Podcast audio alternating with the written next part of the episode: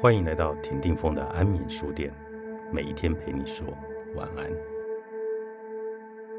有人认为体验至乐与空寂的是超我，克里希那提回答：超我只是心智的另一个假设罢了。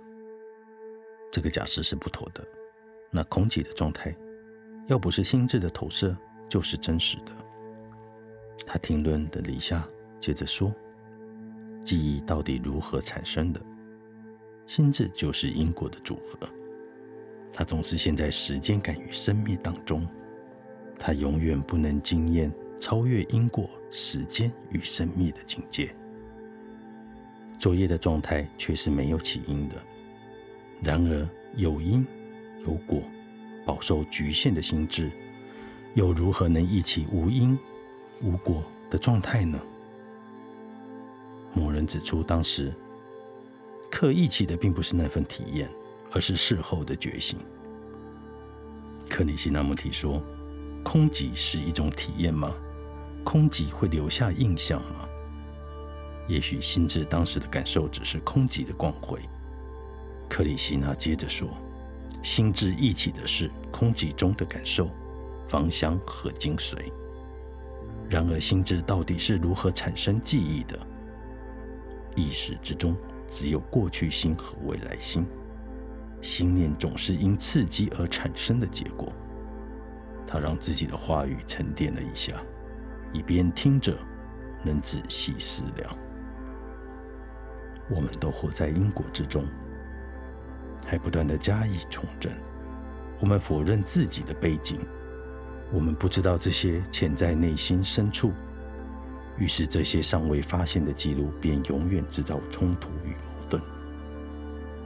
我们能否认，那意识无法安住于当下，但它都永远在瞻前思后，它从来无法安住于眼前的这一刻。有人问他：人如何才能了悟当下？透过思想和意识是无法了悟当下的。克里希那。回答。他看着罗萨布西说：“了悟当下是怎么样的心智呢？”心智拒绝接受这项事实。罗回答：“然而这的确是事实。心智无法了悟崭新的当下，这项事实就像一堵墙，同样的真实。当你面对一堵墙时，你会怎么样？你绝不会说你不接受它。”一旦你认清自己的心智无法了悟当下，你会怎么样？你的心会进入什么样的状态？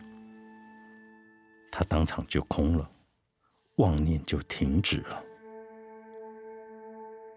再深入一点，心智一认清这项事实，妄念便停止了。不过活动还是存在的，自由的。我认清这项事实。妄念就停止了。不过，我还是能听到你的声音，我的觉知还是继续存在的。我看得到你，也听得到你的声音。妄念消失，然而觉知还存在。停止的只是辨识的活动。克里希那说。第二天早晨，我们在探讨意识。我们每天所从事的活动，包括吃。喝、上办公室、与人接触等等，都是一些机械化的习性。我们的例行公事一旦受阻，这层表面的活动会暂时停止，底层的东西就显现了。为了方便起见，我们暂时称之为第二层意识。从这层意识出现的思想仍然是受制的记忆，但已不像表层的活动那么机械化，它的差异比较微细。这层思想活动比较有生命力，不再完全屈服于机械化的模式，自我感就在此建立。说到这里，克里希那突然停止，他问大家：“讨论到目前为止，你们如何聆听？如何探究？你们的心如何活动？”罗回答：“我一直都在戏剧化的处理一切，我一直都在观察我自己的反应。”克里希那的反应则非常直接。不对，你们错了。罗质疑：“当然，我们还能有他招吗？”接着，我们发现克里希那的觉察力更加强了。他聆听每一个人的回应，他知道我们的观察只是另一个重复再三的模式和记忆。他完全清楚一个人的话语是出自于洞见或者是模式。克里希娜接着说：“反应是从觉察事实中自然升起的，你们不必从记忆中去寻找下一个反应。”他进一步推演，接下来便是个人与群体无意识的记忆、业力、驱策力以及种族的本能。这些全是欲望之王，这里充满着不可思议的活动。此处自我仍依照因果律而活动，无意识中的倾向不断轮回，让我们再往下推演。他停顿一下，仔细思量：我们还能再往下推演吗？接下来还有东西吗？意识中所有已知的层面是否已经终结？此处是否就是自我的底层了？这是不是意识的整个结构、心智所有的内容？有人问道：“支撑他的是什么？”克里希那吉默然不语。过了一会儿，他才说：“支撑他的就是他自己的活动。埋在下面的到底是什么？我们要如何才能超越这欲望之网？”罗回答：“把心关起来。把心关起来的是谁？难道不就是那颗心吗？”克里希那基的反应非常迅速。到底该采取什么方法？一旦认清意识的真相，不是字面或者理论上的认识，而是直正了清的去看清它的实相。欲望不就是停止了吗？我只要一费力想克服这个真相，我就破坏了它。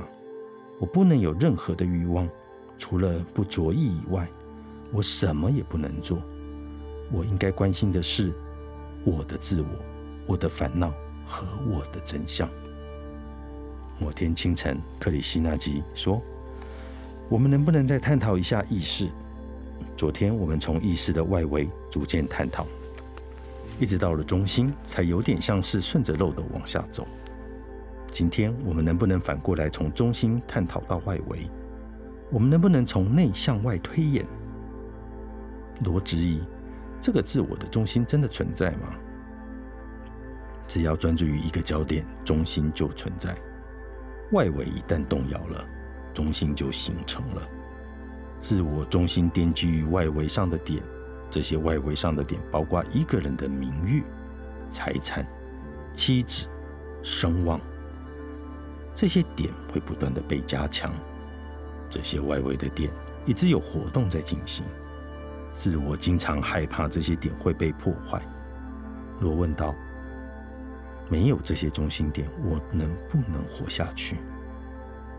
如果我从中心开始研究，我得先知道中心到底在哪里。”其实根本没有一个自我中心存在的，只有觉性罢了。